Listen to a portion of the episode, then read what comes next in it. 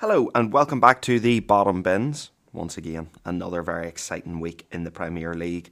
Plenty of shock results, some big games, but I think the, the main thing we're going to have to talk about today is the controversy of VAR.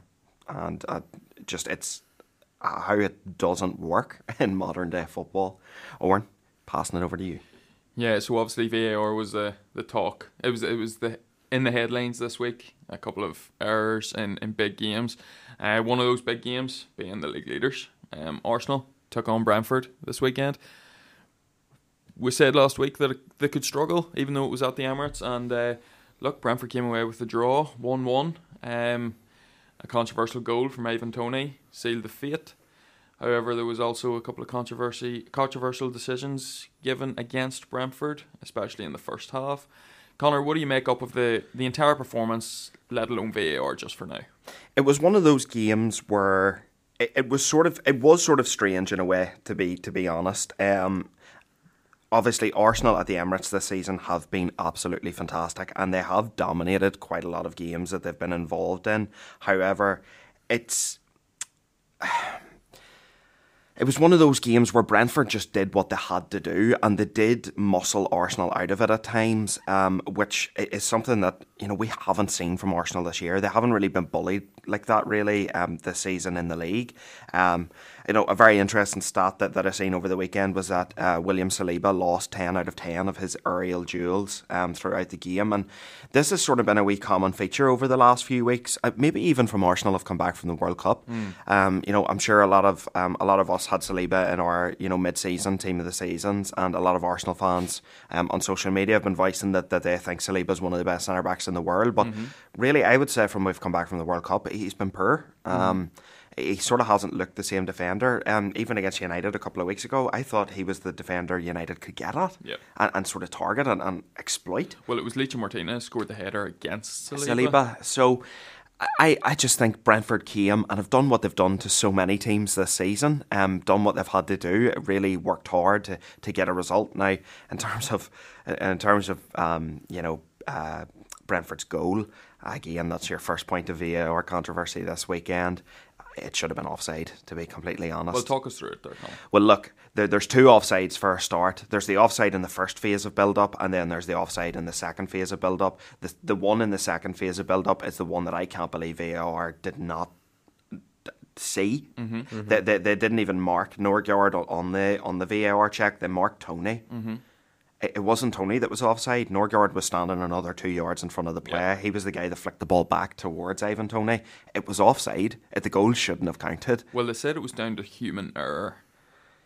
And this isn't the first result of VAR that has went against Arsenal this season. Yeah. Yeah. So obviously Arsenal fans, obviously they're caught up in the moment, um, top of the league as you would be. Mm-hmm. So they probably are thinking the league's against them at this point. Mm-hmm. Would they be fair in thinking that? Um, look, they, they've definitely had some howlers go against them this season, big time. And, and look, I'm not an Arsenal fan, but if I was an Arsenal fan, I would definitely be annoyed that mm-hmm. so many decisions have went against them.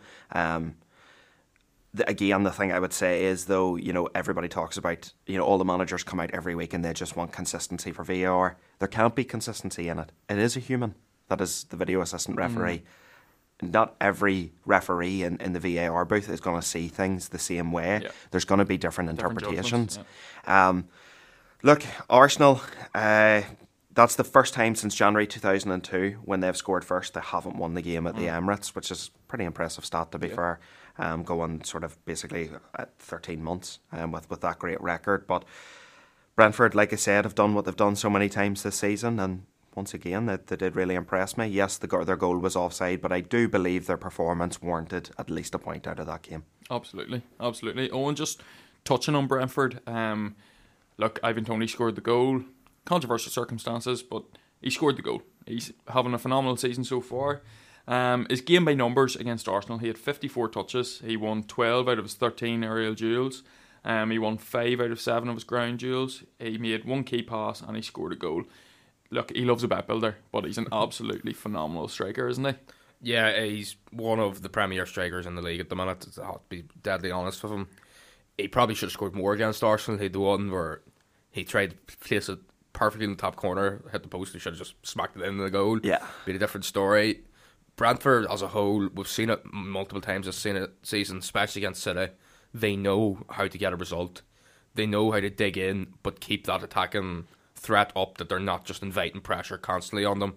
They can make the team if they don't have the ball, the other team holds it, but they don't hold it in dangerous areas. Look at Connor's touch on VAR here. I can I can understand about the consistency talking about it's a man, it's a man, and they're going to make errors.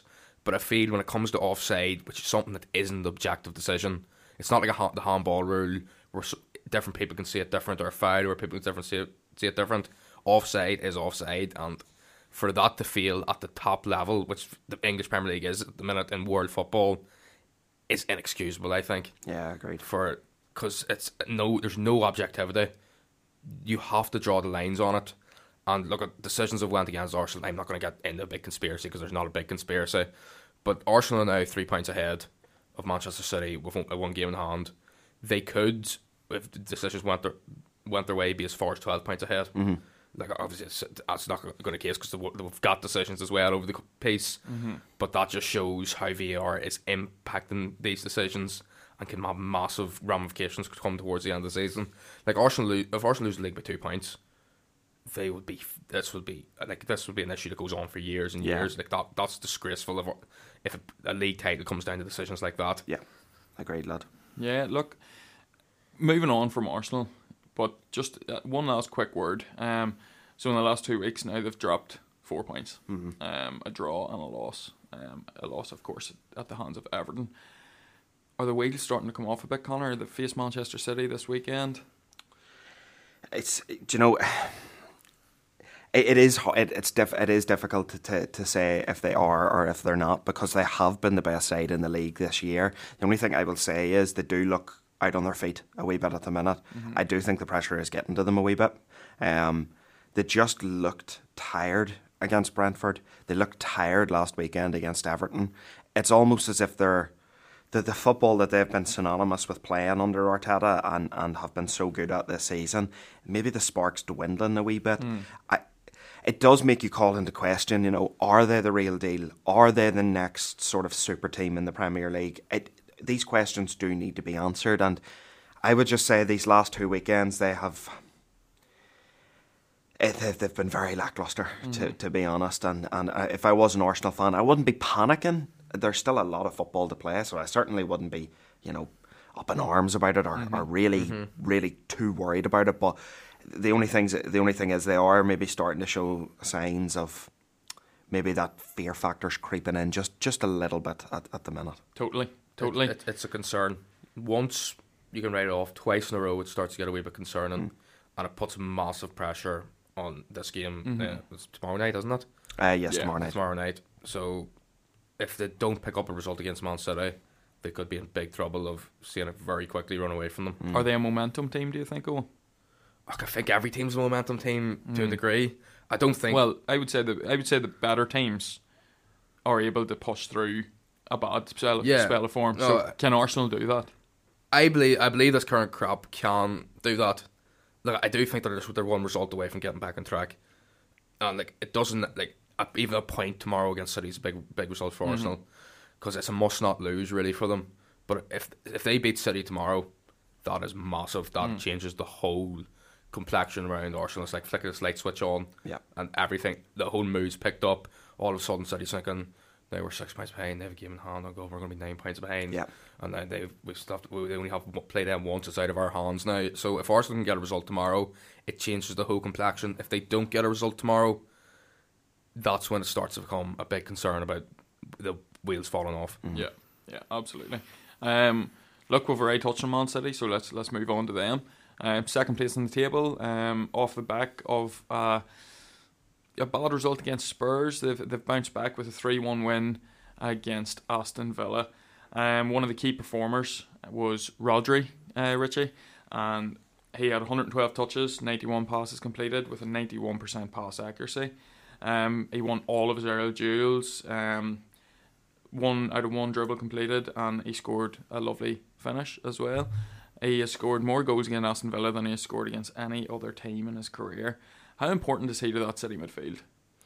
Uh, completely important. um, to be honest, and it is becoming a common feature that whoever McArdle picks for the boob of the week seems to put in an absolute shift the next week. um, so it is funny. It's funny in that regard, to be completely honest. But um, listen, City. Uh, it was it was the perfect bounce back for them, really. Mm-hmm. To be honest, uh, look, I didn't think they needed to try too hard in the game. I actually do think Aston Villa made it quite yeah. easy for them. To mm-hmm. be honest, Villa, Villa, Villa were poor. That's it's probably probably the, the poorest I've seen Villa um, in a wee while. Mm-hmm. Um, oh, definitely their poorest performance under Emery. Mm-hmm. Um, I would well, uh, they were poor again Leicester last week too. To be fair, but. Uh, two bad results in a row for Villa, to be honest. But look, City, City went back to sort of you know their fluid style of football um, at the weekend, which I'm sure City fans were, were more than more than happy to see come back. Um, definitely played to Haaland's strengths um, a lot more in the game. He seemed to be more involved, uh, which well taken off at half time. Take, taken off at half time. I think he, I think Pep has come out and said though he, he's got a bit of a knock, mm. yeah, which is worrying because they'll have wanted him to play again Arsenal, and mm-hmm. I would have liked him to play again Arsenal because he's in my yeah, fantasy team. I think I think that was more precautionary on the job done. Type. Yeah, make sure he does play again yeah. Arsenal. Yeah, um, but look, nice we n- nice wee win for, for City. They're they're sort of back now. Um, looking at Arsenal, thinking mm-hmm. right realistic prospect here of, of catching these guys. Yeah. So. Um, yeah, just a just a good day for City, really. Absolutely. Um, oh, and look, Man City, they are one of them teams. They've been the super team for years and years. Mm-hmm. Um, and obviously, this week, this performance was obviously going to be huge for them, considering the controversy that has surrounded them this week. Yeah. And uh, we've talked about that in depth on the Bottom Bins Extra. It's going out tonight, uh, day of this recording. It's going out Tuesday at 6 pm, so hopefully you give that a listen. Um, but amidst all that, there's been one star performer, especially since the World Cup, but all season, we've seen Riyad Mahrez really, really come into form. Yeah. How good is he, and where does he rank among the world's best wingers? Uh, we've seen a real Yeah, I'm not going to try to say real comeback from Riyad. I was going to try and say a word, but I revelation, revitalization of Riyad Mahrez. Had a rough night last night, so ignore that. Um, look at Mahrez is one has always been a great winger. Obviously, we know what he was like at Leicester. He's fantastic. He went to City and he's always been steady for City, but he hasn't had that uh, breakout season yet for Man City. And I feel this is the season where he's putting himself up there in the conversation as best wingers in the Premier League and best wingers in Europe. Look at like it takes a lot of balls to take a penalty off Erling Haaland, mm-hmm. and if he misses that penalty, and Mahrez has had a ropey enough record from the penalty spots sometimes, so that took massive balls from him. Yeah. Even his link up play and his interplay is fantastic. There's once one time against Villa, actually he made an absolute mess of the shot, but the, the quick feet to get into the box and give himself the chance was fantastic. Um, I feel, I always feel City played better with him. Um, but overall for City, it was kind of a performance that we've kind of come used to City. It's back to what we used to: job done at half time, feed up at second half. I don't know what Calum Chambers was doing for the second goal. Mm when Emi Martinez was right behind him and he just decides, no, I'm going to header this and fall over because it'll be funny. But, like, as Connor said, Villa made it a bit easy for City. It's probably the first result, first performance Villa have had under Emery. And, um, but as we've said a loads of times in this podcast, teams like Villa and stuff, season isn't defined by exactly. going to the Etihad. Exactly. Um, yeah, brilliant result for City, especially capitalising on the on the drop points from Arsenal, which they failed to do last week. Um, moving on to the better side of Manchester. Um, Agreed. Manchester United took on their their rivals Leeds once again uh, for the second time this week. The first time ended in a 2-2 draw after United being down 2-0. However, this result was much different. Manchester United going to Elland Road and coming out with a 2-0 victory. Connor, sum it up for me.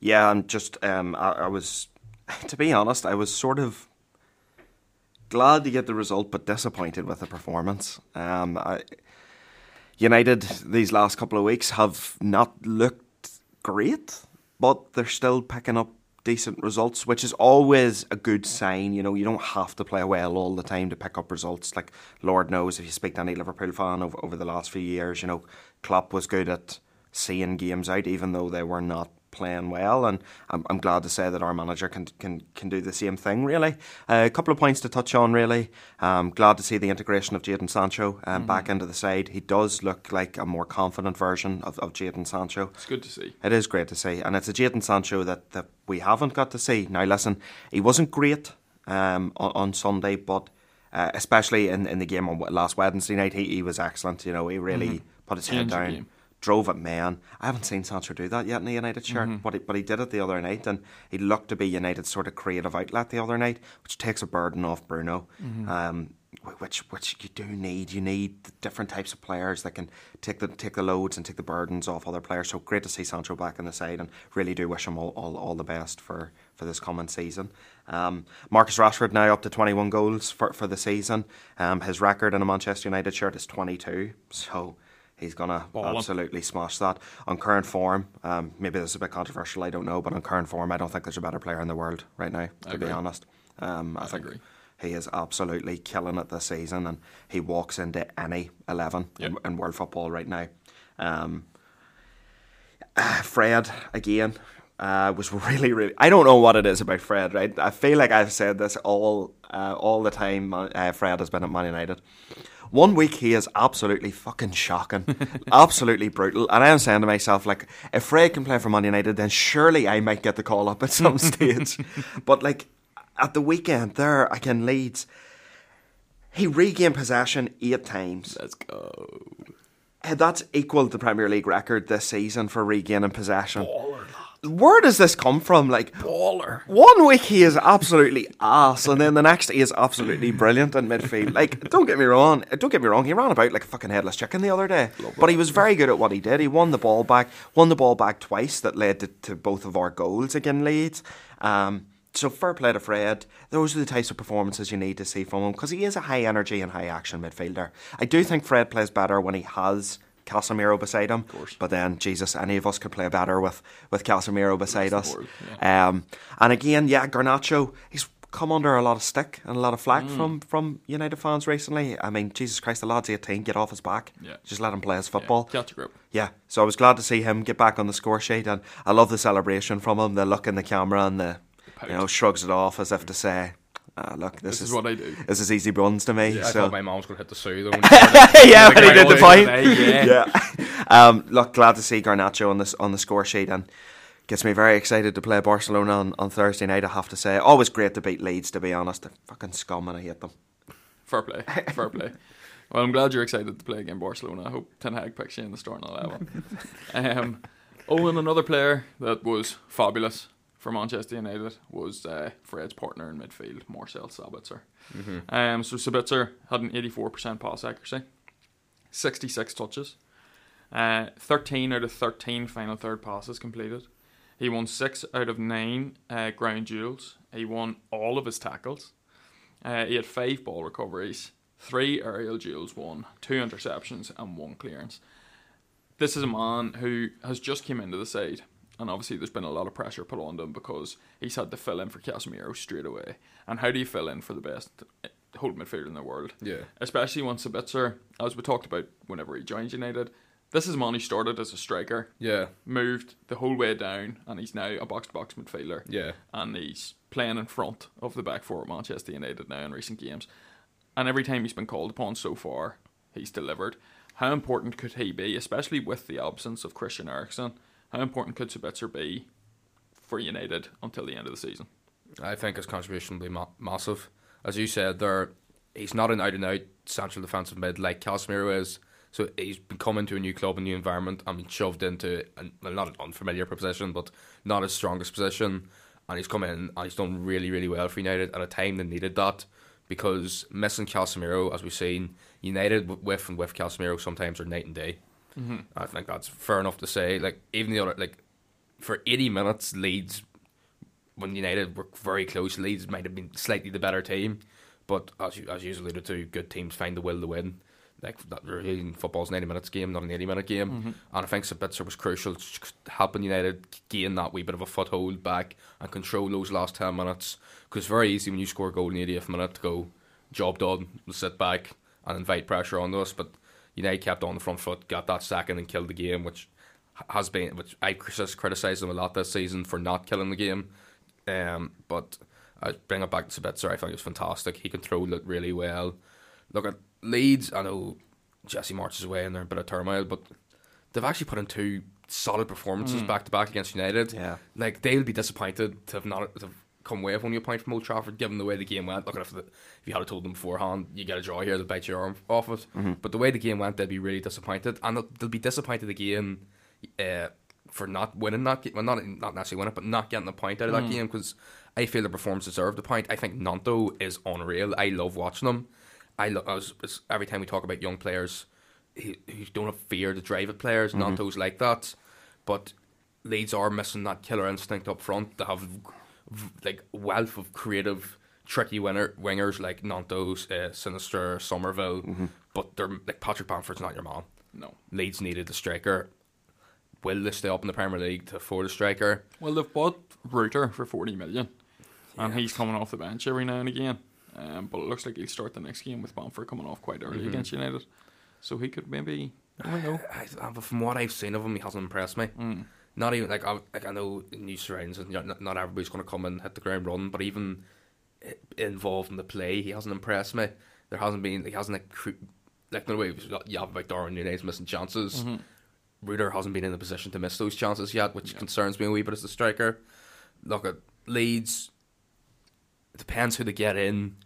I, they're a talented squad. I think they have enough talent to avoid the drop, but it remains to be seen. And they're going to be disappointed these last two performances. They only come away with a point, just because what they put into it. Like they realis- realistically could be sitting four, four points better off at the minute, just from games against United, but they're not because United showed great character during the week to come back from two 0 down and showed great um, composure and professionalism to see the game out when they got those two late goals at the weekend. Uh, so we've seen two different games really when Man United played Leeds this week, and Ten Hag made a couple of different decisions in his game at Old Trafford. Obviously, they were needing two goals, um, but they were still needing a goal at Elland Road, and he made another couple of different tactical decisions. So obviously, at Old Trafford, we're seeing uh, the more dynamic players come on. We're seeing Sancho come on. We're seeing Pellistri come on, and they changed the game, Connor, because we're seeing Marcus Rashford go up front as well, um, with Weghorst coming off.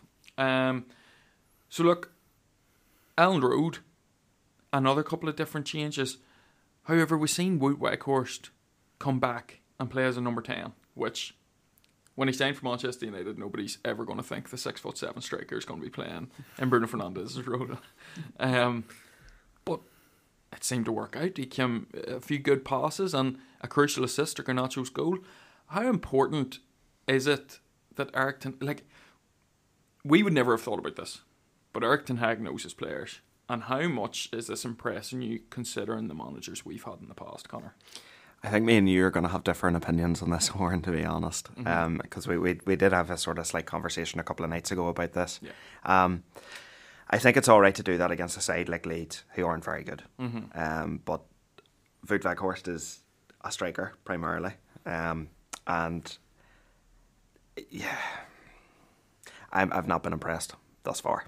To be completely honest, um, I thought his his first couple of games, I thought he did all right. I thought his hold up play was um, quite good. I thought he brought other people into the game quite well, but uh, these past few weeks I've been really, really disappointed with him, to be honest. Um, simply because his one job is to be a target man, and he doesn't seem to be able to keep a ball um, under control. Um, more times the ball's been, you know, lumped up to him, and he, it's it's come off him and gone maybe five yards away from him, or his first touch has just been horrible. Um, I've seen him play a couple of passes where they've been either behind a man or too far in front of a man.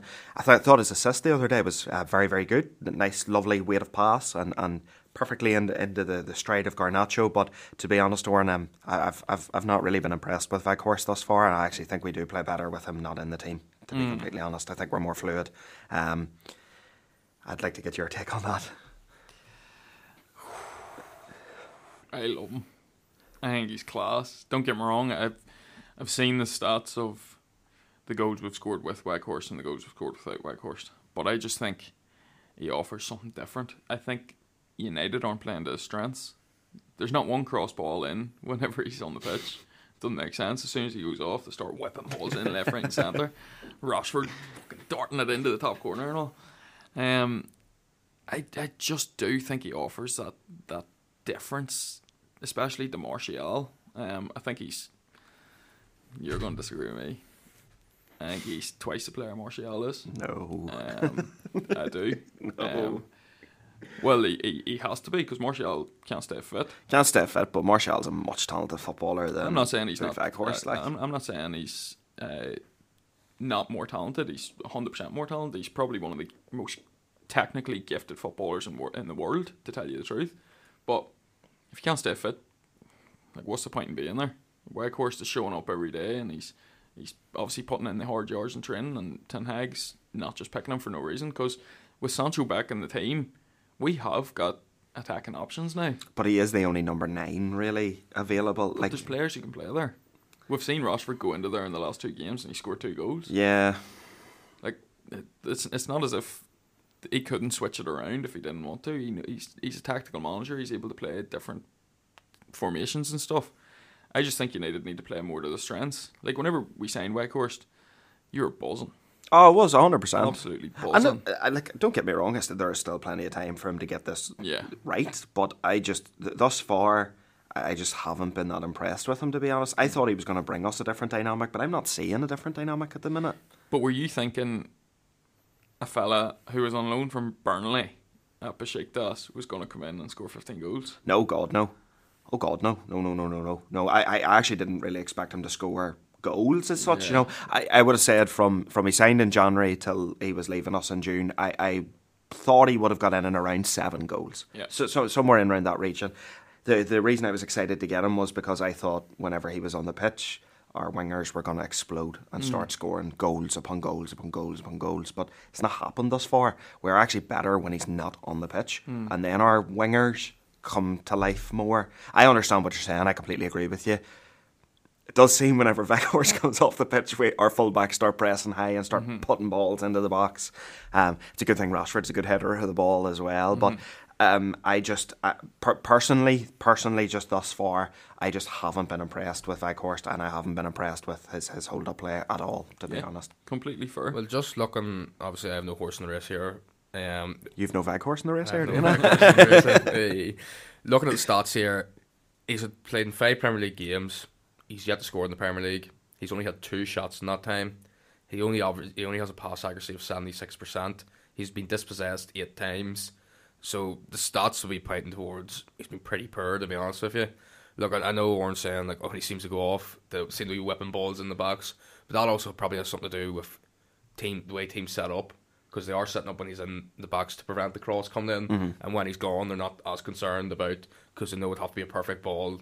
Even though Marcus Rashford is a great header of the ball, mm-hmm. he's still not going to jump a six foot five centre back or something. Yeah. So I think that probably has something to do with the setup as well. Look at. I was a bit skeptical when he came in. I said that on the transfer episodes when he was rumoured that I didn't think he was the striker who was going to really help United. Look, he still has time, but in my opinion, he's been poor since he's been signed. Fair enough. Fair enough. So moving on from Manchester United, uh, we move on to the Merseyside derby.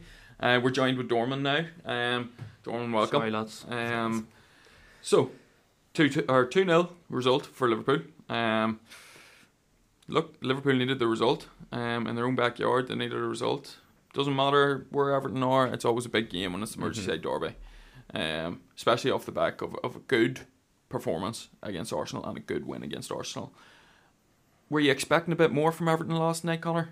Um, yeah, I did. To be honest, um, I, I I'd said uh, all during the week, um, and I, when I did team talk with Connell there the other day, I, I did say that I thought if this were if there was ever a chance Everton could go downfield and get a win, I thought this was going to be it. To be honest, um, the first goal, interesting thing about that was Tarkowski hits the post, and then 13 seconds later, the ball ends up in in the Everton net. That's not good enough. No. No. That's shambolic. To be completely honest, that's that's the sign of a relegation side. Um, other than that, though, I thought Liverpool actually played really, really well. It's the, the sort of the first performance that's got their crowd going um, in, in, in a long time this season. Uh, so all you know, credit to them. They were uh, they were definitely a good side, um, good value for the win. Um, but yeah, look, I did expect more from Everton to be, to be completely honest. Like we praised their midfield so heavily Mm-hmm. um, last weekend, and, and their, their midfield really deserved it. But this time around, uh, their midfield was completely lackluster. Yeah. When you get overrun by a Fabinho who's past it, Mm-hmm. a Jordan Henderson who's past it, doesn't make for great reading, does it? And I, I'm sure Sean Dyche would not have been happy coming coming back to, to Goodison last night. No, I totally agree. Um, look, Everton had some chances as well. Seeing Tom Davies with a massive, massive chance to make it two one with a, an open header, an open net, near enough. Um, and it's them kind of chances that a team like Everton need to take at this stage of the season. It doesn't matter which opposition opposition it's against. You need to be taking them chances. But we've seen a, a bit of a different dynamic yesterday. We know Sean Dyche's style of football. We've seen it for years and years at Burnley. He loves a big target man and he loves to lump that ball up to the target man. Calvert Lewin played well against Arsenal, caused the defence problems, and obviously he's he was out yesterday, wasn't involved in the squad at all, and was seen a start, a rare start for Ellis Sims, who was recalled on loan from was it Sunderland? Sunderland, yeah. yeah. Um, didn't make the impact probably expected of him by the manager, but like none of the fans would have been expecting Ellis Sims to come in and score two or three goals against Liverpool. Um, but what is it, Dorman? What does that show for you in terms of squad depth at Everton? They kind of they, they didn't really replace Richarlison. Not that Richarlison's been any good at Spurs, to tell you the truth, zero league goes, but they didn't replace him. He was their talisman for years. So what's going wrong? Who do they need to sign? Um, well, it's too late now, to be fair, but they did need a striker, Calvert Lewin. Yeah, can't stay fit, and uh, Maupay obviously uh, can't even make the team either. He was on the bench last night, so it is worrying for Everton. I thought last night as well. The uh, the first goal was just dreadful. Uh, defensively, they just made an error from the corner. Obviously, they nearly score. and then Coleman gets caught out because he tries to get in there. On I think it was Nunez that get countered, and it was like a five on one. And then Pickford obviously makes the error. But uh, I thought Everton were really, really poor. I thought as um, Richard was saying, I thought they were going to get a, at least a point at Anfield because Liverpool aren't playing well. They they played so well against Arsenal, but the intensity just wasn't there, and they got completely overrun in midfield, which is crazy to think. Playing Liverpool, who have a very average midfield, but um, Everton do need somebody to come in. Like Calvert Lewin needs to stay fit. I've heard you heard it even on Sky Sports last night after the game. Calvert Lewin needs to stay fit. Yeah. If he plays every game to the end of the season, I think they'll stay up. Yeah. But will he? Because he just seems to come in and then he's injured and then he's out. Because that guy Sims was put in a poor position as well. Like he's come in in a big game and hasn't really got the service he required. Um, but yeah, Maupay as well. I he's just so down, far down the pecking order. They brought this lad on back from Sunderland and he's straight in the team over him. Yeah. So it just shows how lower down he is. So yeah, they need they're going to need a striker in the summer or whatever, but it's it's too late for that now. So Calvert Lewin needs to stay fit, and if he stays fit and start scoring goals, I think they'll stay in the division. No, I totally agree. Look, Everton, and we've seen it over the past couple of years. Everton are a much much better side with Calvert Lewin in the team than they are without. Um, Owen, look, Cody Gakpo, he got his first goal. Um, we all know he's a great player. We've seen him in the World Cup. We've seen his numbers for uh, PSV this season already and last season. He was touted to go some of the biggest clubs in the world. He was heavily linked with Manchester United, but he ultimately made the move to Liverpool. Do you think he'll kick on now? Yeah, I think so. I think he needed that first goal. He needed to get one in the bank to get motoring. Now, look, he hasn't lived up to the heights coming into Liverpool. Then he- once again, new city, new country, new everything. Not and a pretty poor situation what that club's in at the minute. So this could be big for Gakpo to get off that get off the ground and in the derby as well would be really big for him. I was actually I know he he didn't score, but I was really impressed with Darwin Nunez last night. I thought his energy, his run. I just seen I just seen Richie with the side eye and his eyes lit up. eh. Darwin, are you Dar was it? I think Dar was he was really good playing on the left wing. like uh, I know I know he had a five on one. He could have picked any of the targets, but it was actually quite a good ball to, to Salah. And God knows Jordan Pickford was just away for a wee down there. Like Yes. um, Everton, back to reality. Really, new managers boost gone. Like how many times we talk about how poor Liverpool's midfield is. Like to get overrun by that Liverpool midfield is concerning. I know Conor says if uh, you can keep Calvert Lewin fit, they'll be grand. I don't think they'll be grand, um, even with Calvert Lewin, because sometimes he comes in and he's good, but also he does go for barn spells as well. And look at Alice, Ellis Sims. He's good at Sunderland. He's all right at Hearts. Not a Premier League striker. Neal Maupay is shade. Mm-hmm. All Maupay can do is run around and try and piss other teams off. Yeah. He's like a BTEC Diego Costa. Yeah. He's Diego Costa with none of the good stuff. He is shite, and he's not going to score goals, keep you in the Premier League. Like, Fair play. no, fair enough. Again, I can't There's no way to that, argue to. Um, so, look, as we've touched on with some of the other games, VAR was in the headlines, and it was once again in the headlines last night. There was a a brawl, so to speak. There was handbags thrown at the end of the game um, in the Merseyside derby, and we seen Conor Coady take Andy Robertson by the neck, not necessarily by the throat, but he, he gripped him around the neck. Um, nothing was done, no card, no VAR. Where, it was a different story last week when there was a bit of a falling out between uh, Man United and Palace. Palace. Oh my god, that my mind went absolutely blank there. yes, with Will Hughes and Casemiro, who obviously got the red card after a VAR discussion. Richie, does that frustrate you? Oh yeah, big time. Frustrates me for two reasons. Um, again, we talk about consistency with VAR. There's, there's no consistency there. Uh, what was the quote last week from all the pundits? Uh, Once you place your hands on an opponent's neck, you open yourself up to being sent off. Yeah. Well, well, well why did that not happen last night? You know, at least then I could stomach the Casemiro one a wee bit better because, well, do you know what? Maybe that's a new precedence they're trying to set, but it's obviously not because now some players can put their hands around people's necks and other players can't, and some players can put their hands below somebody's neck and it can be uh, it's perceived as a choke and get sent off for it. So. Really, really annoyed me. Second reason it annoyed me was I wish Coady just had a rattled Robertson. To be honest, um, that would have made me much happier because he's one hateful fucker. Uh, I like Andy Robertson. Because he played for Yeah, Celtic. 'cause he's Celtic. Maybe. Oh, hateful, hateful. Um, yeah, just again, you know, like we're talking about consistency and maybe referees trying to set new precedences with VAR, but it's not working at the minute. And, No. and there, there's your there's your prime example last night. Totally agree. Totally agree. Um, right, let's move on from Merseyside, thankfully, um, and move on to Leicester City versus Tottenham Hotspur. A rampant display from Leicester City. A 4 1 win over Spurs. Spurs were leading as well, and two quick goals pushed the momentum into Leicester's favour. Dorman, is this a different Leicester side since the end of the January transfer window?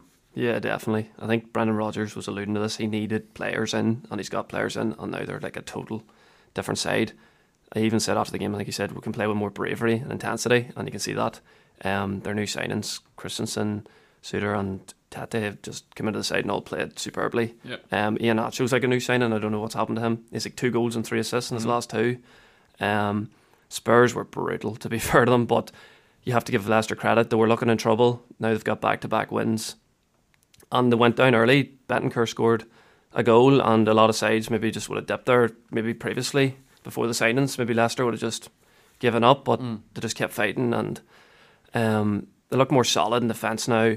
They look better going forward. Um, Maddison's a huge addition as Yeah. well. He's like a new signing because he's he his stats this season are incredible to be fair. Um, and he scored and got an assist yesterday or Saturday as well. So with Leicester now they're looking good, but Spurs were shocking and the new signing Porro was brutal. To be fair, it's only his first game. He needs to Mhm. get used to the system.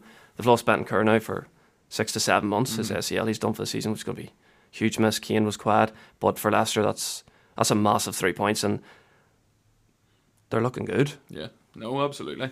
And I'm glad you brought up Pedro Porro because I was listening back to last week's episode and the way I was talking about Pedro Porro, I made it out as if he made his debut, but that's not what I meant. I made myself look a fucking dick, to tell you the truth.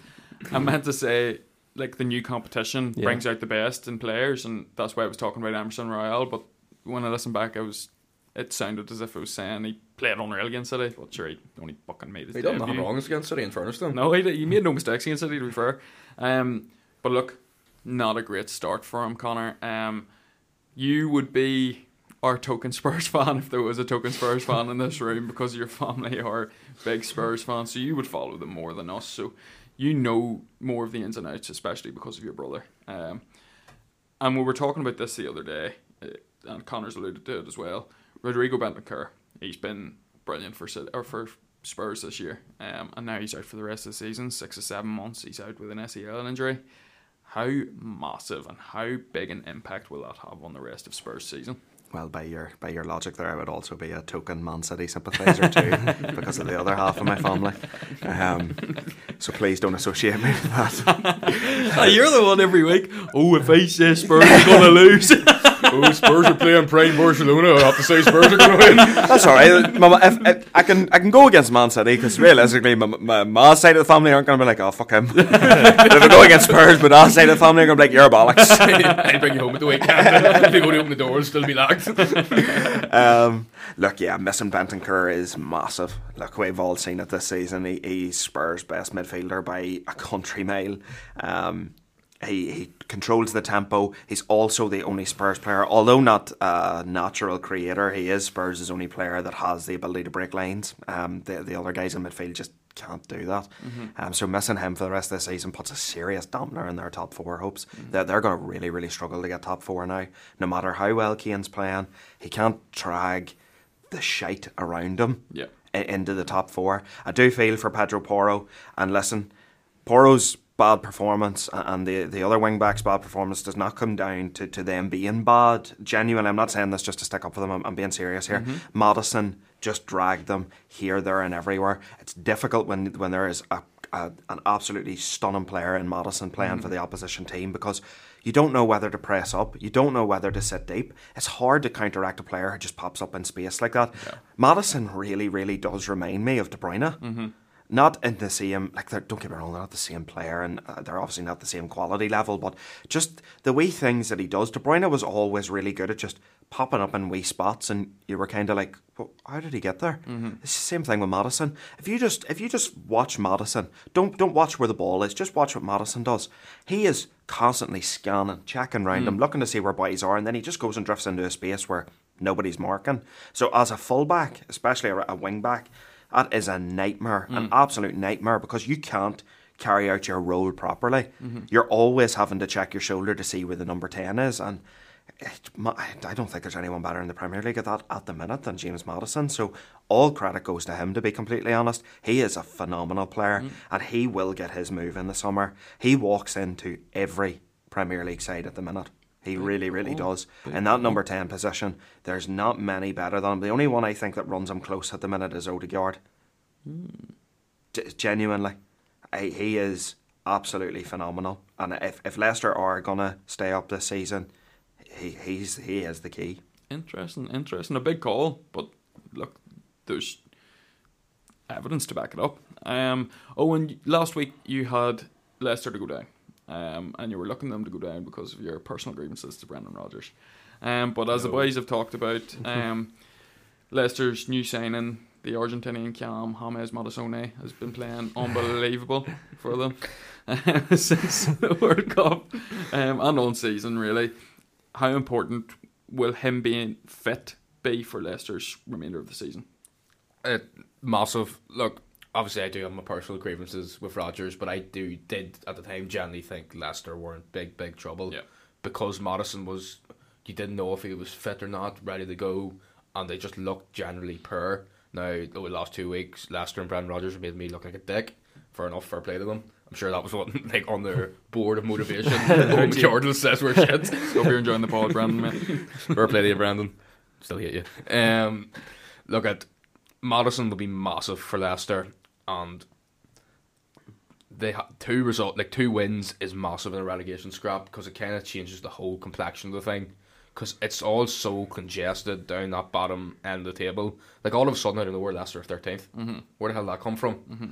So it just shows how massive getting results, especially back to back weeks, lifts the whole mood around mm. the club, lifts everybody. Players who weren't playing well all of a sudden start to play well because that wee bit of pressure's off them now. I thought Tottenham were really poor yesterday. I felt like nearly all of Leicester's goals were uh, carbon copy each other, where they'd come up the wing, lose the ball, Leicester kick the ball up, and all of a sudden Tottenham have no defenders. Yeah. yeah. And uh, and Leicester, one thing that's not really going to get said, but give Leicester great credit for is their finishing was fantastic because Fraser Forster, I know Fraser Forster well. He's a big goalkeeper, great shot stopper. But the one thing Decent about lad.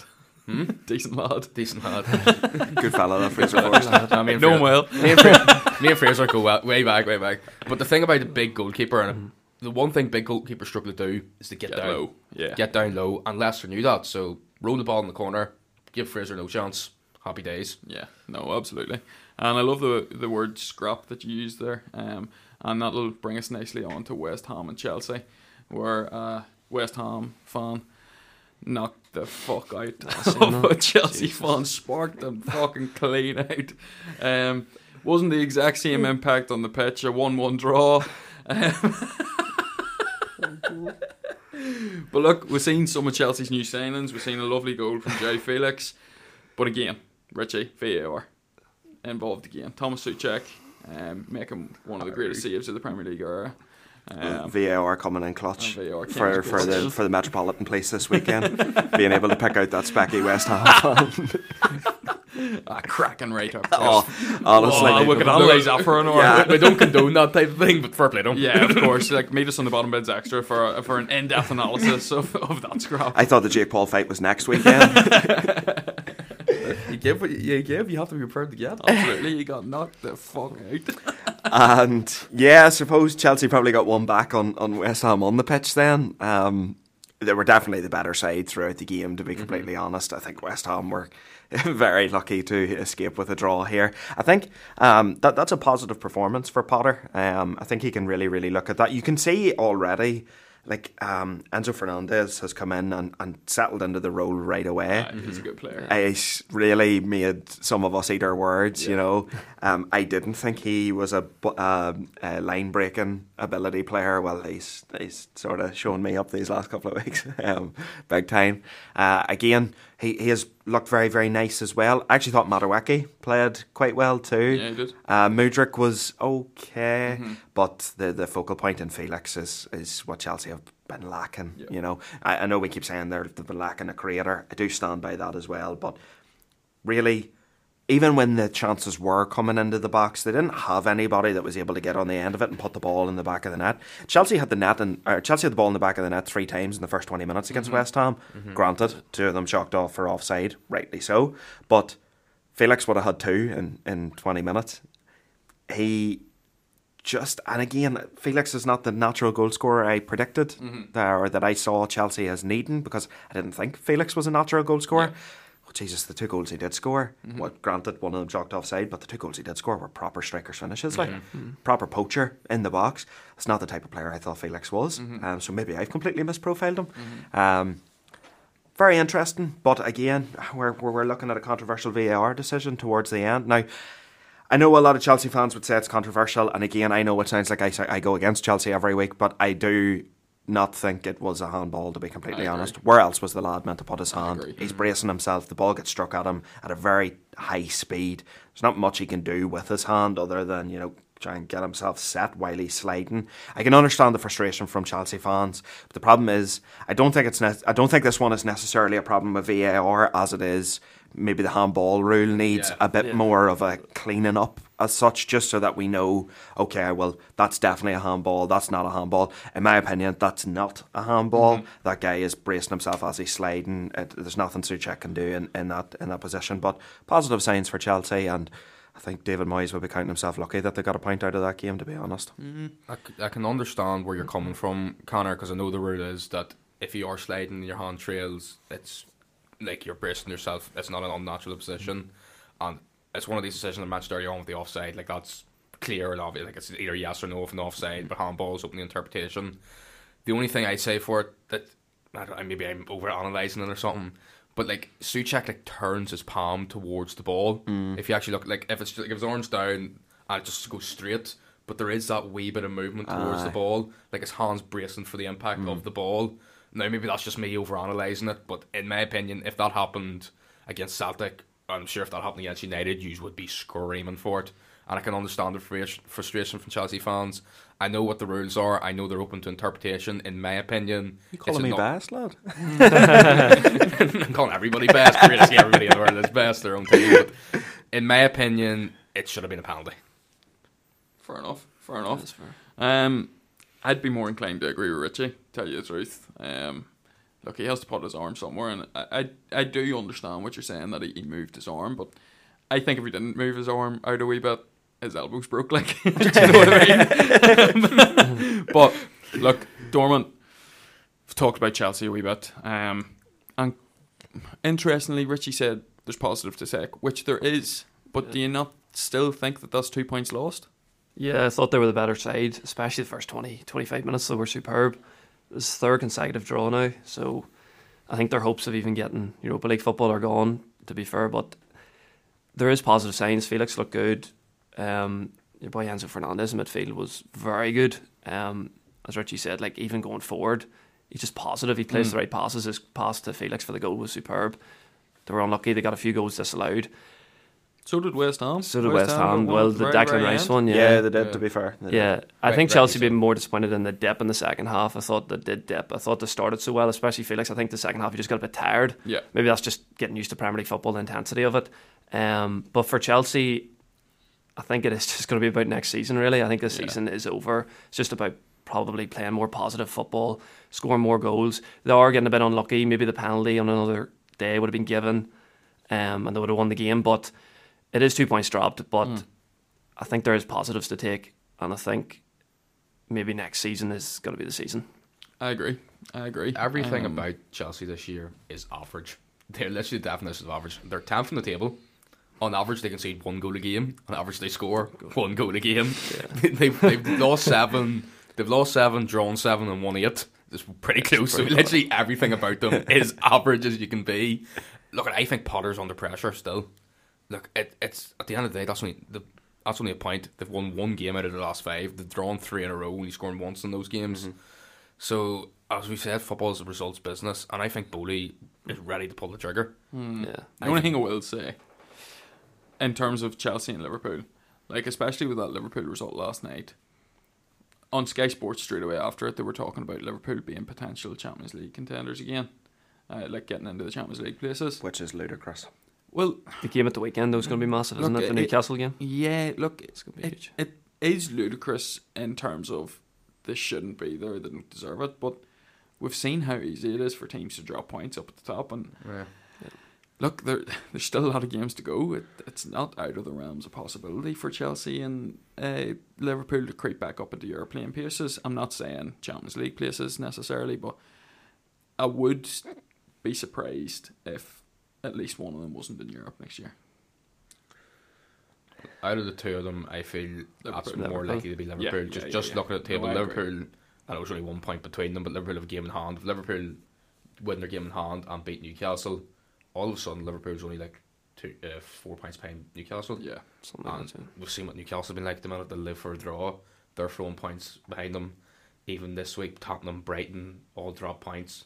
Fulham drop points. Or sorry, no, Fulham beat Forest, didn't they? But Brentford drop points. All those teams above Liverpool were dropping points this weekend. and with that, let's move on to Newcastle.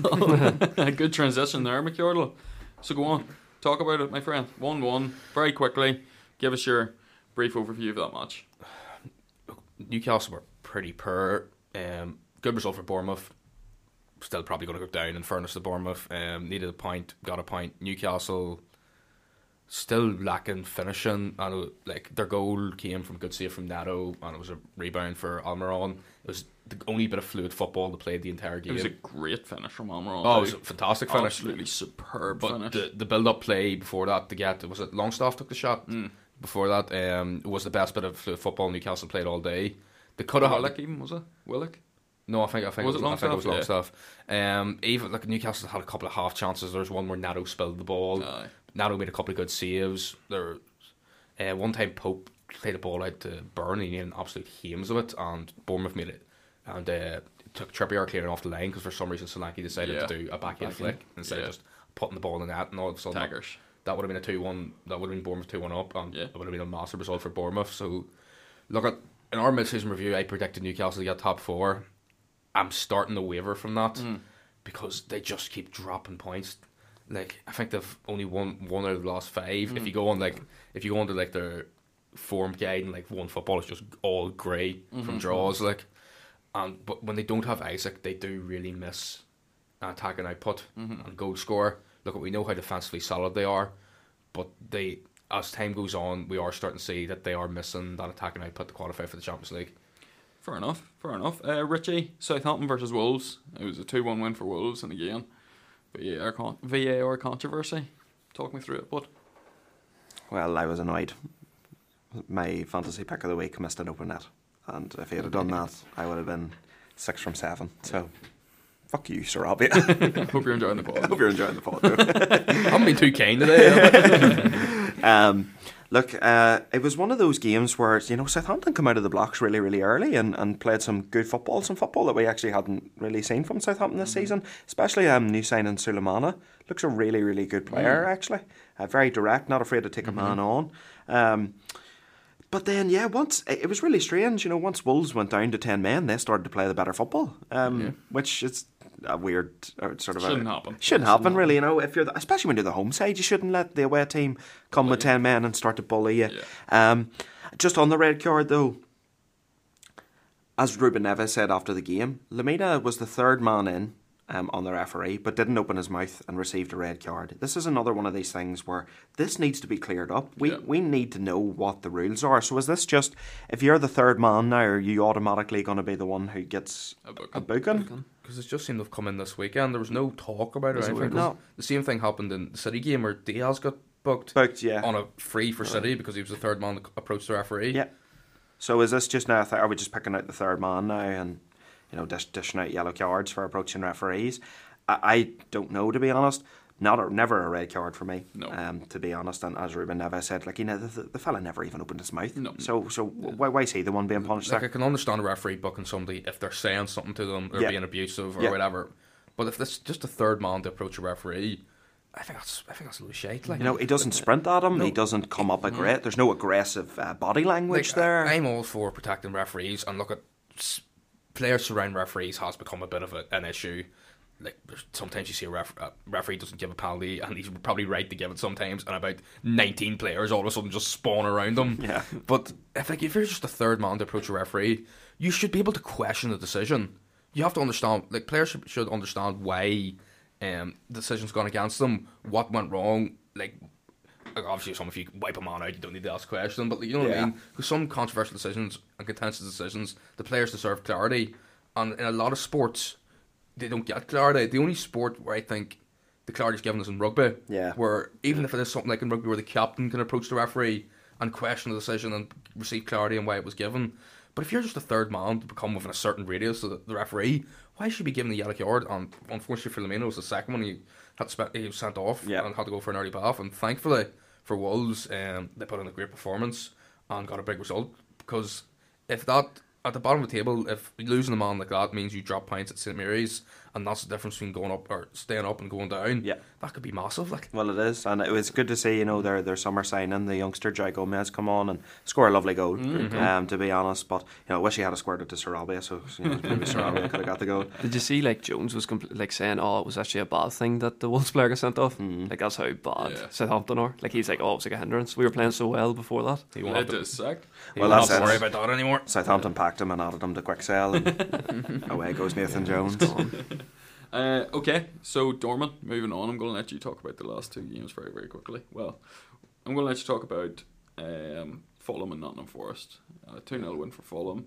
Forest, who were on a good run, um, but Fulham just on a better run.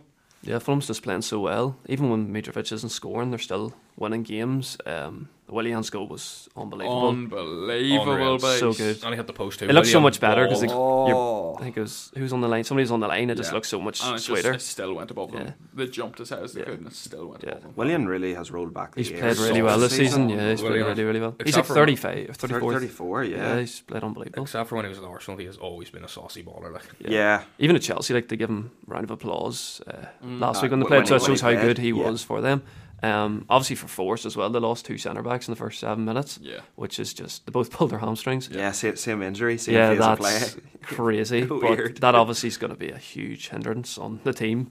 But for Forest, they're playing well. They're unbeaten. They were unbeaten there for a while. Going away to Fulham, you know, Fulham's a good team. Yeah. They're playing well. They've got the new signings in. They made a few signings and they're, they're looking good. Um, and I think Fulham, I think they've like third or fourth most points since Christmas, fifteen points or something like that. So they're playing really well.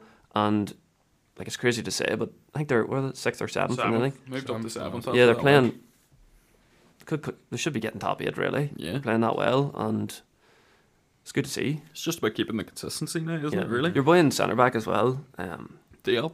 Uh, Ream. Reem, he's Yeah. been brilliant. He's Yeah. like 35. Yeah. and he's been really good. Like I think I would have see if we started this podcast start of the season, I had been slagging him. I'd have been like, "Oh, he's going to be Awful. terrible. They're going to Yeah. concede so many goals." Yeah. Even against Liverpool, it's kind of like, "Oh, he's not that great." Yeah. And he's been class. Mm-hmm. And I think he got man of the match in the game. He was brilliant. Yeah, absolutely phenomenal. Um, okay, last game was Crystal Palace and Brighton. Last game of the game week. Um, again, how many times have we said in this podcast VAR dominated this game again? Um, Richie, talk us through it. Estupiñán is clearly onside. I, I, I don't know what more needs to be done to correct these decisions. And, and you know, if, if if Brighton had to come out of that game not having won it, you're looking at a serious appeal being lodged there, and, and a serious. Well, uh, well, listen, like they didn't, Yeah. and now we're looking at what's going to be a serious appeal Mm-hmm. because how how how is that allowed? As Eoghan said earlier, this is supposed to be the top level of football. Yeah. And we're, and we're, we're getting decisions like this wrong on a weekly basis. Mm-hmm. Yeah. And we have to come in here every week and talk about decisions that VAR have made that are completely wrong. Yeah. Estupiñán was excellent in the game. Yeah. Absolutely excellent. That's the best I've seen him play this season. My pick of the week for the for the left back position in the mid season. in the in the mid season. and to be honest, he's been very good this season. Yeah. The only problem with the left backs in the league this season is they're not putting up good numbers, mm, which is annoying. yeah. You know, obviously football is sort of stop padding now, you know, and mm-hmm. players do have to have good stats. But like Estupiñán has been absolutely excellent this season. He's been a great signing. Yeah. Nineteen million. Yeah. So to the people who called me out on the bottom bins TikTok, Suck a fat one.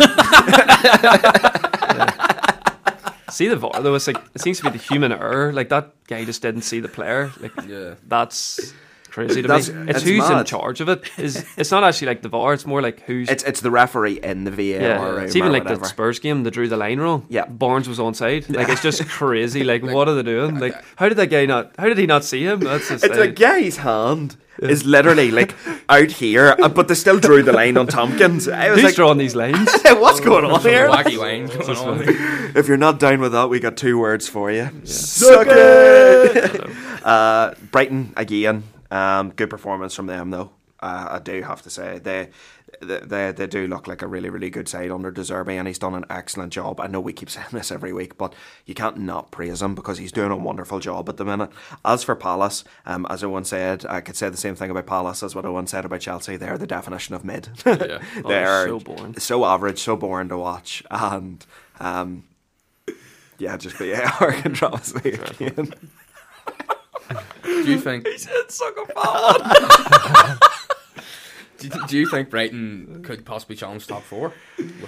With the way Newcastle's playing at the minute, and now that Spurs are missing Bentancur, um, yeah, I don't see why. The only thing is, though, they have drawn quite a few games in recent weeks, whereas there are games that they should probably be winning. Um, I think a good bonus for them was that Ferguson uh, was back this mm-hmm. weekend. Yeah, he he come back. he come on. So now that they have their focal point again, maybe they could kick on and start winning games again. But with the form that Mitoma and Solly March, mm-hmm. playing Oh, he's playing so well. the So well. Since your, the new manager's come in, he started scoring. Yeah. because he mm-hmm. wasn't scoring under Potter. it's just been a different type of player. So Six and eight, I think he's got, or five and Yeah. seven. Yeah. we'll see. Something like I that. remember when he scored the first one. It's like, oh, it's Solly March's first goal in like three years. or Yeah. something Yeah. stupid like that. And even Caicedo, you know, Caicedo's been dropped to the bench, and, and the guys that have come in for him are doing an absolutely fantastic job. I mm-hmm. thought uh, Webster at the back played very, very well. made a made a really, really great um, sort of goal saving tackle against Mateta. if he Yeah, if he hadn't have got anything to that, Mateta was putting that ball in the back of the net. So, um, listen, g- g- it was actually a, quite a good game to watch for the neutral, but I do think Brighton need to start turning these one points into three. Like Absolutely. Palace's only shot on target was because the goalkeeper dropped the ball. The ball, The goalkeeper yeah. never made a save. It was That's how boring they are. Like shocking from Robert Sanchez. Don't want to talk too much about it though, because I believe somebody might have that as their. as their as their teddy of the week. yeah, yeah. Um, well, that moves us on nicely. Um, and I'm going to pass this back over to you, Richie, because you're the man with a plan. I'm the man with a plan. So, um, gonna just uh, go straight to our picks of the week, if, Yeah. if that's okay, lads. Um, so Conor, head to you first with your, your player of the week, then. Um, I'm going to go with Rodri. Uh, just have the stats here. He's like the most touches in the match, most successful passes, most chances created. He won the most aerial duels. He won the most duels in the match. he was not only great defensively, he scored a goal Mm-hmm. and he got them off to a great start. I think Toney's another one. He was superb throughout the games. Got a goal, which was offside, but still. But I'm going to go Rodri, who was who's actually been underrated. He's like the quarterback of the team. He just makes things go and he gets the ball back so quickly.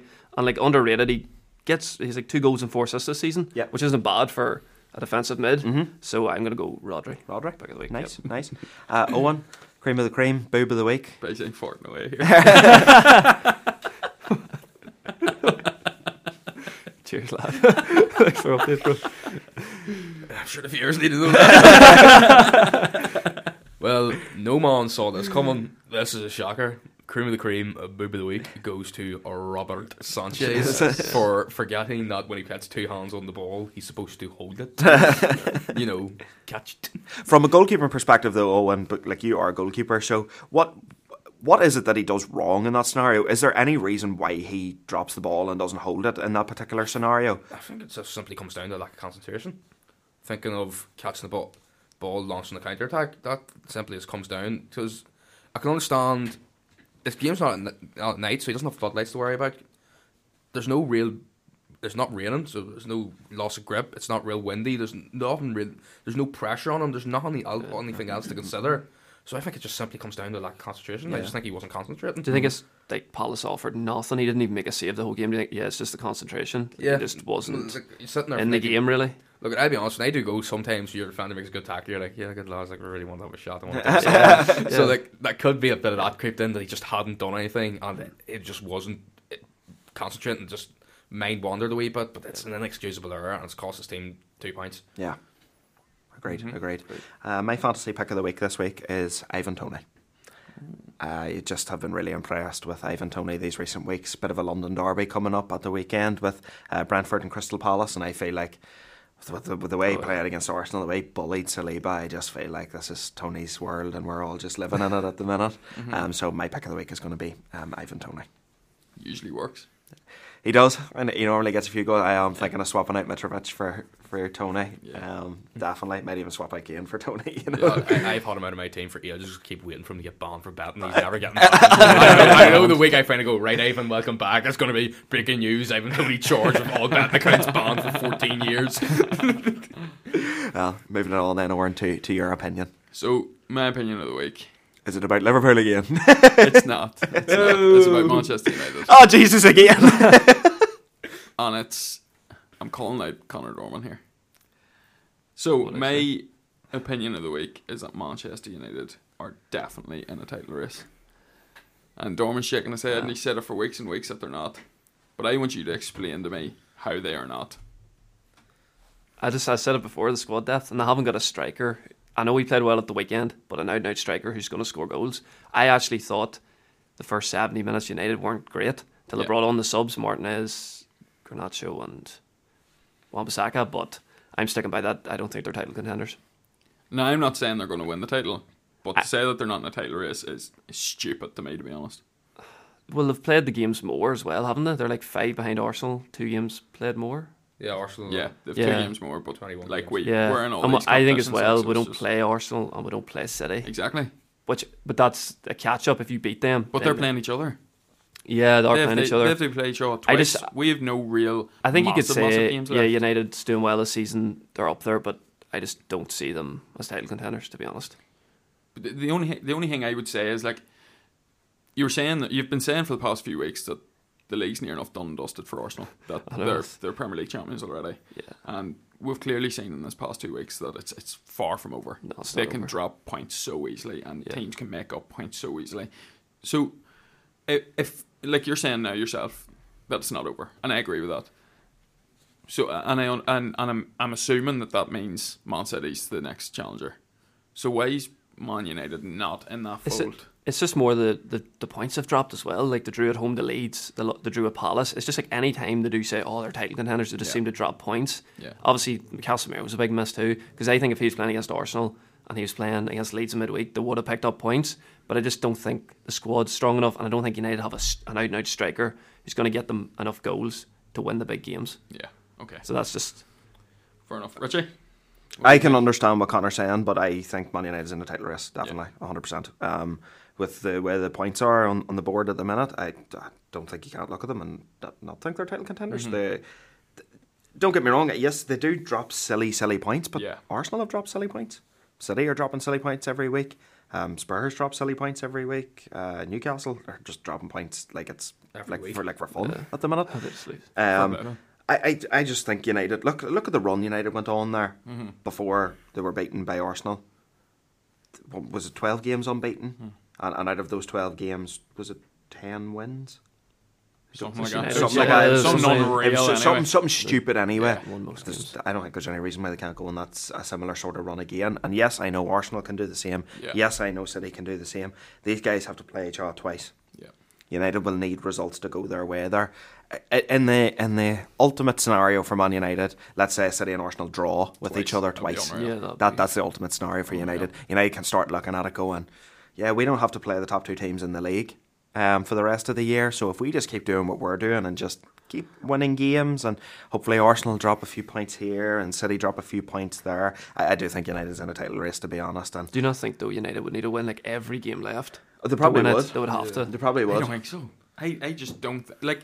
I understand that, and I'm not. Obviously, I think if they won every game left, it'd be in the unreal position. But I just do think that the wheels are coming off a bit for Arteta, and I think tomorrow night's going to be massive, absolutely massive massive. game, Look, City's not the team they were two years ago. No. I, do, I, I, I don't think teams fear City as much as they maybe have in previous seasons. Like as as Eoghan uh, talked about the day that Brentford played City. uh, Brentford should have been going to the Etihad being shit scared, Yeah. and they were not shit scared. If anything, they pumped it. City that day. Yeah. I think teams are going to the Etihad now and teams are playing City and they are being a bit more expressive because they can be. Arsenal do have a little bit of a fear factor this season. I will say that. You can see teams do maybe want to sit a wee bit deeper when they play against Arsenal.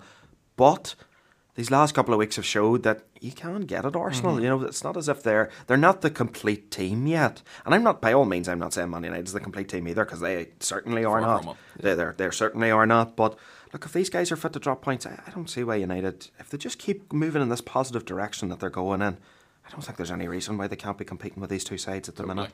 totally. We've under predictions. Yeah, not a bother. Um, so obviously, I don't think we've done a prediction for Arsenal and City, which is tomorrow night. So, Oran, Arsenal at home to Man City. Draw. Conor, Arsenal. I'm going to say draw. Eoghan. Arsenal, which is a bit weird that none of us predicted City, but yeah, Yeah. Arsenal. Um, first game then on Saturday, Aston Villa at home to Arsenal. Draw. Draw. Wheels are coming off. Wheels, You're wheels, aware wheels are coming off then. Conor? Um, Arsenal. I'm going to say Arsenal. Oh, the wheels are firmly attached to Arsenal. Uh, in Brentford then at home to Crystal Palace. Brentford. Conor? Brentford. I'm going to say Brentford. Draw. I don't know. Just feels like a draw for no reason. Not giving any tactical insight. just give me draw vibes. Uh, Oran, nice, nice, nice game here. Brighton at home to Fulham. Oh, difficult. The best of the rest here in, in this clash. Difficult. With Evan Ferguson back, Brighton. Conor?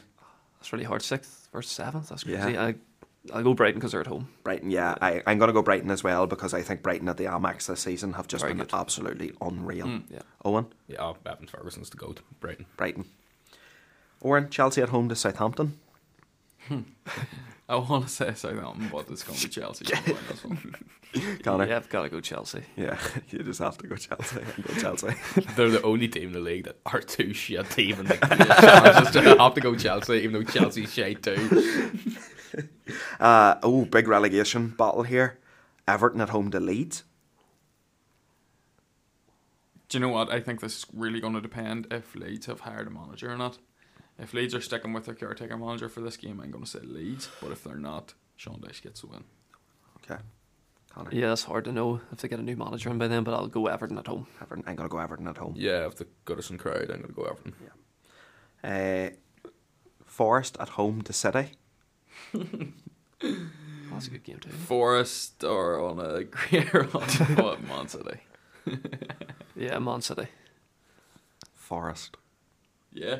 Yeah, I just I have a feeling. So do I, but I'm too scared. No, see, but see at the City Ground this year, they've already turned some big teams over. know. Good, yeah, that they're crowd gets up for games like this. I I'm gonna go for Depends on their centre backs. If they're two centre backs, Well, they're but brilliant as well. Yeah, Every time one of these games, I'm gonna go. I'm gonna say draw. I'm feeling being going ballsy, and either Oran or Richie goes in more ballsy. Dog said to win, but I'm gonna go with draw. uh, Wolves at home to Bournemouth. Wolves. Yeah, Wolves. Yeah, Yeah, Wolves. Yeah, Easy. uh, Newcastle at home to Liverpool. Um, Newcastle. I think Newcastle would fucking slap them. Conor. Yeah, I'm gonna go Newcastle because it feels like Liverpool think they're class and they'll just get smashed. Yeah. I'm gonna say draw because Newcastle are draw merchants. yeah, that's true. Eoghan. Uh, copy paste. Draw. Newcastle draw merchants. Uh, Manchester United at home to Leicester. Manchester United. Yeah, Man United, but it'll be a good game. Leicester playing well. Like. Yeah, I think it's going to be a really, really good game. Leicester, Leicester, when Leicester come to Old Trafford, it always is a good Yeah. game, to be fair. Um, but I'm, I'm going to say Man United as well. Eoghan. Fuck off, Eoghan. Oh, I don't want to say. He wants to say draw. Say draw. I do want to say draw. draw. Oh, what a knob. Lads, you should be loving. My predictions are shocking. So if I don't predict your team to win, you're loving fucking life. Don't worry about it. You should be scared if I say United to win. uh, Spurs at home to West Ham then in the final game. Uh, no, Bentancur. I'm going to say a draw. Draw. Hmm. Okay. Yeah, I was gonna go draw because they've no Lloris either. Yeah. I know you love Fraser, but I see they went to sign uh, Ben Foster. Seen and he said no. I said no. I think Spurs were, would have signed somebody if it was just a few weeks earlier, if it was in January, you know. Yeah. But I think they got a bit unlucky and now he's out. yeah. I think draw. West Draw. Ham are kind of playing a bit better, but they're, But they're still shite. they're still shit. Like they still could get relegated. Spurs are shit. West Ham are shit. But I'm going to go for Spurs at home. To be honest, Uh, their home form has been fairly okay this year. So I They think. beat City at home. They're week, yeah, like, so uh, yeah. No, I'm going to go Spurs. If and try tried again. if only Tottenham had an experienced English international goalkeeper who's won Premier Leagues in their squad, but I don't see where they would have got one of them. Um, I'm going to go West Ham. He's talking about Joe Hart. talking about way. Oh no, I know he's talking about Joe Hart. I'm sitting here going, that's completely lost. what a it. knob. and if you're not down with that, we got two words for you. Suck it. Just so you know, viewers, me and Richie have taken upon ourselves to become the new members of D-Generation X. yeah, I we am, have. I am very aware. Wait, me and Eoghan have fully adopted the personalities of Triple H and Shawn Michaels. Who's Triple H and who's Shawn Michaels? Uh, Both of us? Yeah, What is this? You're both. we're just a, we're just a culmination of both, really. We were trying to decide who in class is getting slimed first, um, and which lecturer we're going to pretend is the head of the company, and that we have to walk into the class and imitate. We've got fucking Triple Michaels and Sean H. over here. um, yes, so that's that's our predictions then for the week. Um, uh, we have no guest player segment this week, um, so that's going to wrap it up Sorry. for this week. That's hundred percent. Oh, this we'll is going to be the one where I next was going to get three right Yeah. and come back. yeah. a good I, thing for me. I'll, I'll have it for, for the next episode. Yeah. No matter what episode we do, I'll, I'll have, I'll have, mm, let's say six because we didn't do the the three this week. I'll have six for next week. Points builder, right? My brain, Yeah. racking my brain to get that one. well, listen, I'm straight on the laptop in the Google search history.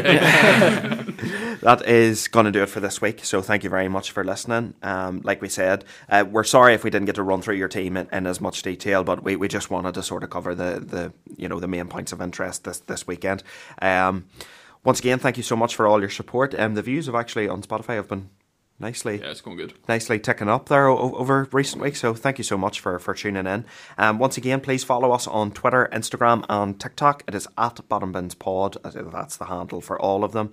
Um, check out episode two of Team Talk, where I sat down with um, Connell uh, Kerr, um, Mincy. Uh, we've talked about him plenty of times um, on the Bottom Bins. He is our Everton supporter, so got a good chat in with him. Um, please check out our Man City FFP breach um, episode. I'm going to be honest, guys, that's probably one of the best episodes we've ever done. Um, that was. I come out of the, the studio. I said it days when I come out of the studio yesterday. I was really really proud because that was really really good content. And it's content I I even think some of the bigger broadcasters would, would be afraid to put out. And it's like I said yesterday, we just try and be as honest here as we possibly can. I know sometimes we take the piss. And, Yeah, and of course we're being biased at points and all as well. yeah, and like again, look, we like we just want you to know, like, if we are slagging your team or whatever, it is just a joke. Like, Yeah, it's all in good taste. It's all in good taste. It's all in good banter. It is just a bit of banter between football fans. Unless you're and- Brendan Rodgers. Am I joking? So- Yeah, no, that was good. McKeown. Right, went, went down as well as I thought it would. It did. But yeah, listen, just thank you so much. Um, check us out, Parlay Sports app, P R L Y Sports on the Apple App Store. Um, seeing they were in the Emirates Stadium there the other day with a nice wee setup. So, Yeah, so let's hope that. so Jack, I'm calling you. campus. I'm calling you out. You need to get to the Coleraine campus and come down and get a setup with the bottom bins, boys. only joking, only joking. Um, but listen, yeah, thank you so much for for listening, and please, as always, keep a bottom bins. Keep a bottom ends, boys. Bottom ends.